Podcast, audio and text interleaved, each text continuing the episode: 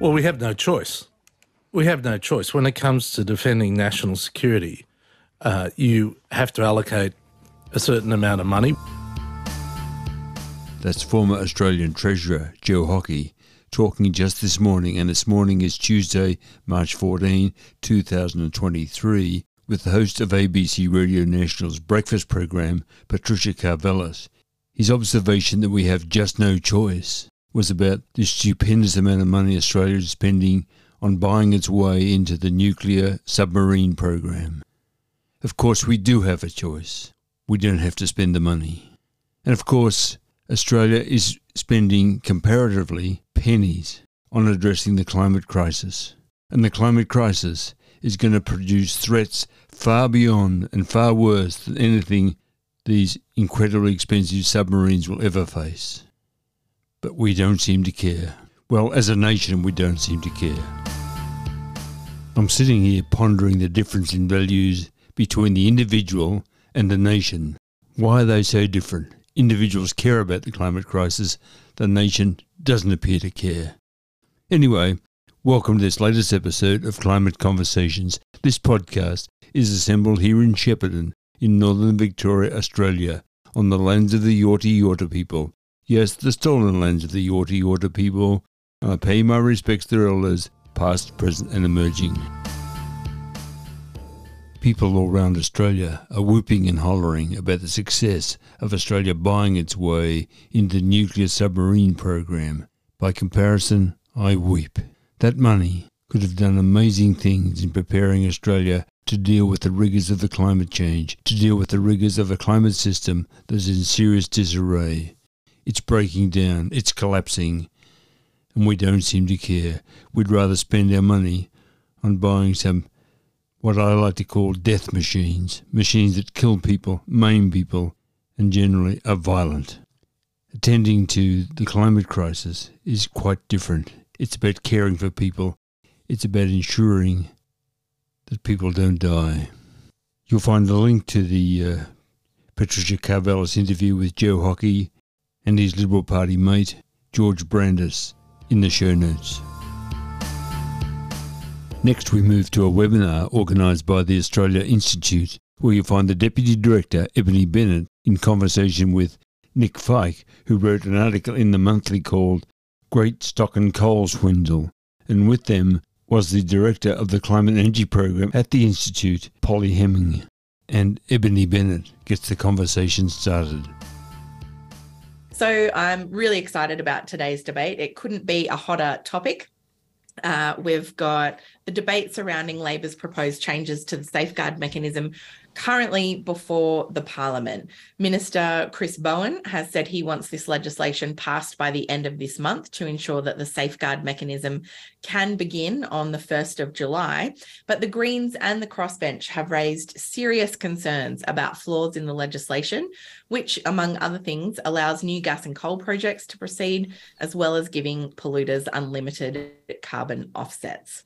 In his new essay for the monthly titled The Great stock and coal swindle. Nick Feik has taken a deep dive into just how much the fossil fuel industry shapes Australia's climate policy, including some of its clean energy bodies, as well as some environment organisation. And he dives right into the issue of carbon offsets. We're delighted to have Nick Feik join us today. Nick is a writer and journalist and the former editor of The Monthly. Welcome, Nick. Good morning. Great to be here. And Polly Hemming is director of the Australia Institute's Climate and Energy Program. She's done a huge amount of work on carbon offsets, greenwashing, and a huge number of other things. Uh, so she'll be joining us today to get into the minutiae of uh, policy if we need it and help explain things we don't understand. Thanks for joining us, Polly Hemming. Thanks, Seb. Uh, so, Nick, uh, I will just recommend this thoroughly to everyone who's on the line with us. It's in this month's issue of the monthly. This is what the uh, essay looks like. Um, I had a PDF uh, copy of it, and basically all of it is highlighted. It's um, quite a forensic look at this whole issue, and I've rarely seen it laid out in such easy to understand um, terms. I wondered if you could just talk to me a little bit about uh, why he chose to do this essay. And, you know, it's called uh, the stock and coal swindle. The subtitle is the shell game behind carbon credits. Is that really what we're talking about here? A swindle, a shell game? Look, I think it is. Um, that was the original title that I had that I'd been working with, the Shell game, um, partly obviously because of the reference to Shell. But look, the way that it came about, it actually came from Richard Denniss as a as a general. My interest in the subject um, followed a conversation with him where he was sort of starting to paint the picture in ways that I hadn't fully understood, and carbon offsets is one of those subjects where if you say carbon offsets to people, you can see their eyes start to glaze over. Like the, as, same with safeguard mechanism. It's like the whole system is designed to repel interest. And um, but I started looking into the area and I read a lot of Polly's work, a lot of the work from the Australia Institute and other people, and started looking at the connections between the industry. So, between the regulators in Australia, as in the Climate Change Authority, the, the Clean Energy Regulator, uh, ARENA, the CEFC, and then uh, what if there were connections with the carbon offset industry, the carbon credits the, aggregators, so the likes of GreenCollar and AgriProve and all these companies that you've never heard of, but that they basically they dominate this scheme. Uh, and then and then if there are any connections to fossil fuel companies, it turned out, you know, unbeknownst to me, unbeknownst to almost everyone, uh, there are significant connections both between the regulators and the, the carbon credits uh, industry, as in the head of the Climate Change Authority is also the chair of the biggest carbon credit aggregator, Grant King. I mean, if that's not a conflict of interest, he's advising the government on how to how to abate uh, carbon.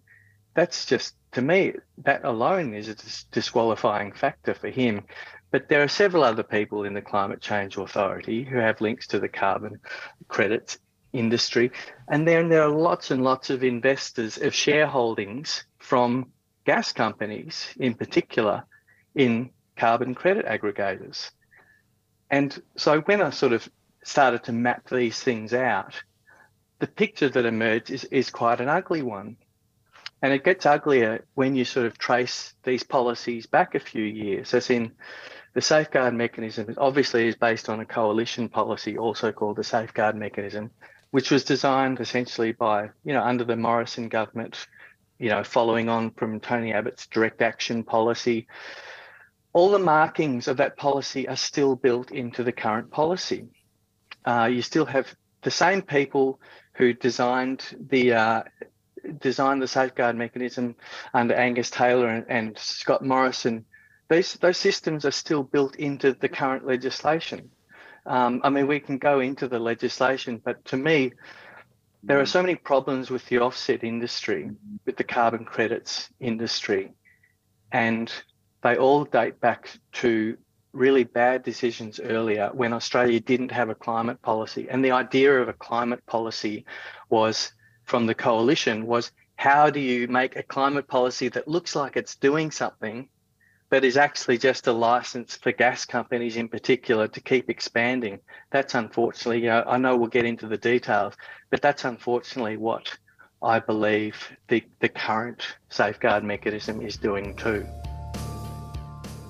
You'll find a link to that webinar and the Nick Feik article in the monthly in the show notes.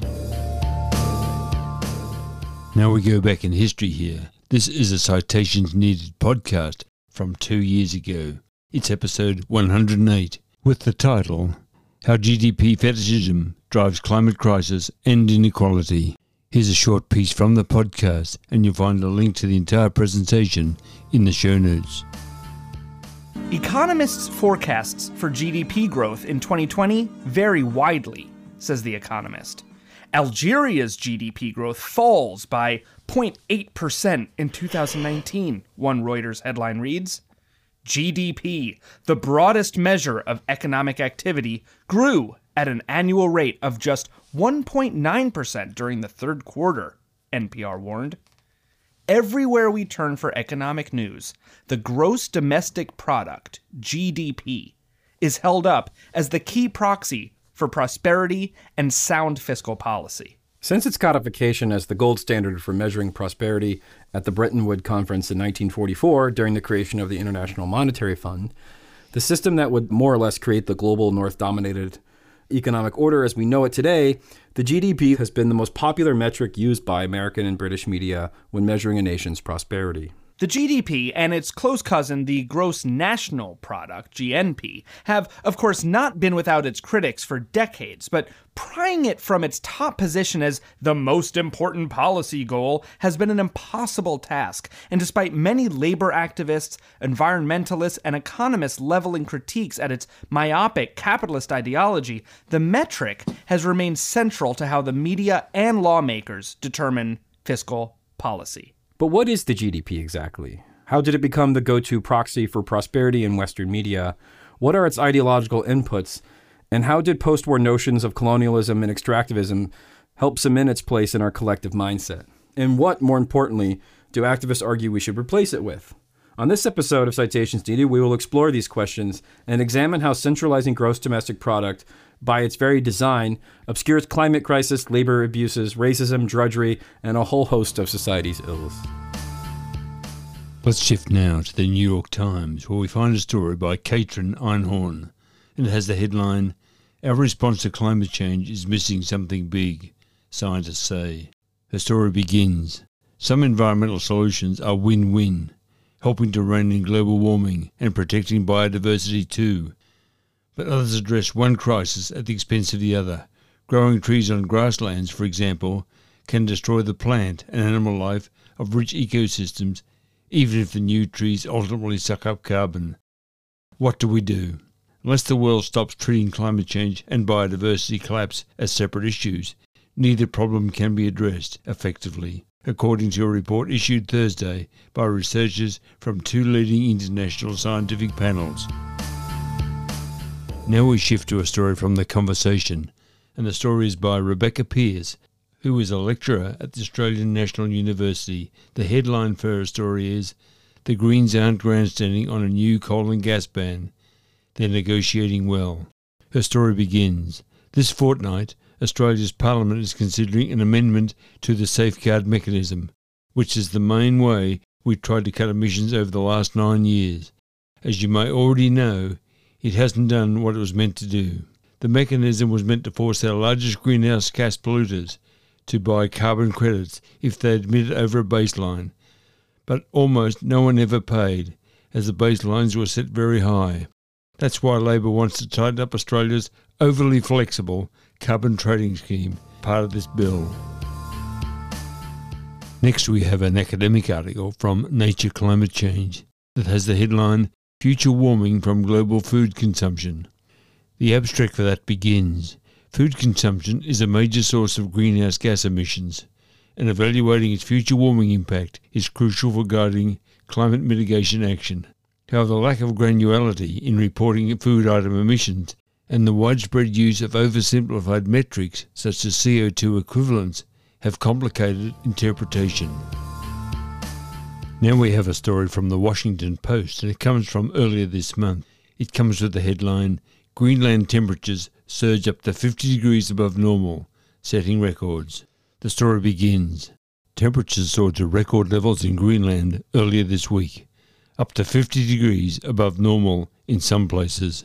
Researchers say this early warm spell could make its ice sheet more vulnerable to melt events this summer.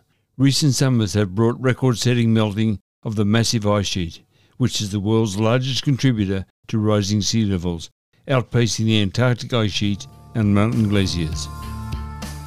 Now we shift to the conversation for a story by Wesley Morgan, who is a research fellow at the Griffith Asia Institute at Griffith University.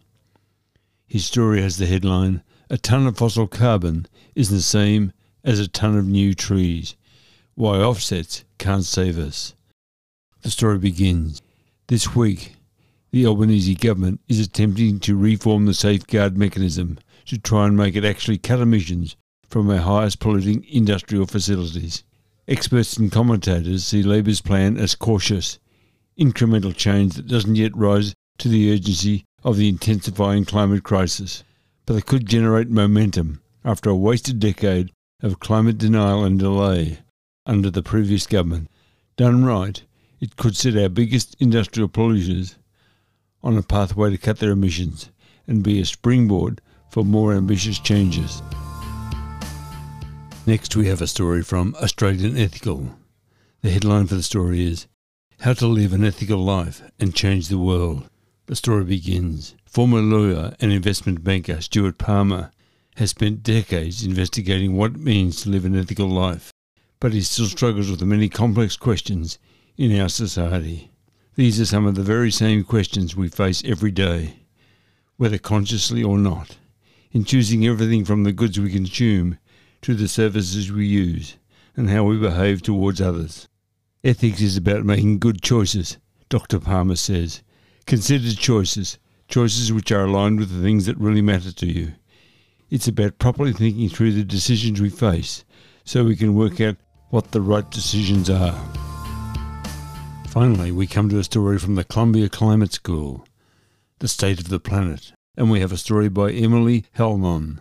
The story has the headline Whole Food Systems. Jessica Fanzo looks at how food connects with everything else. The story begins Jessica Fanzo has always been fascinated by food. Something she says may be linked with her Italian American upbringing, where food was central to her family and culture. Now a leading scholar in transdisciplinary field of food systems, she will be joining the Columbia Climate School faculty in July. Fanzo comes to the Climate School from Johns Hopkins University, where she was the Bloomberg Distinguished Professor of Global Food Policy and Ethics and Director of the Hopkins Global Food Policy and Ethics Program. Links to all those stories mentioned in this episode of Climate Conversations will be in the show notes.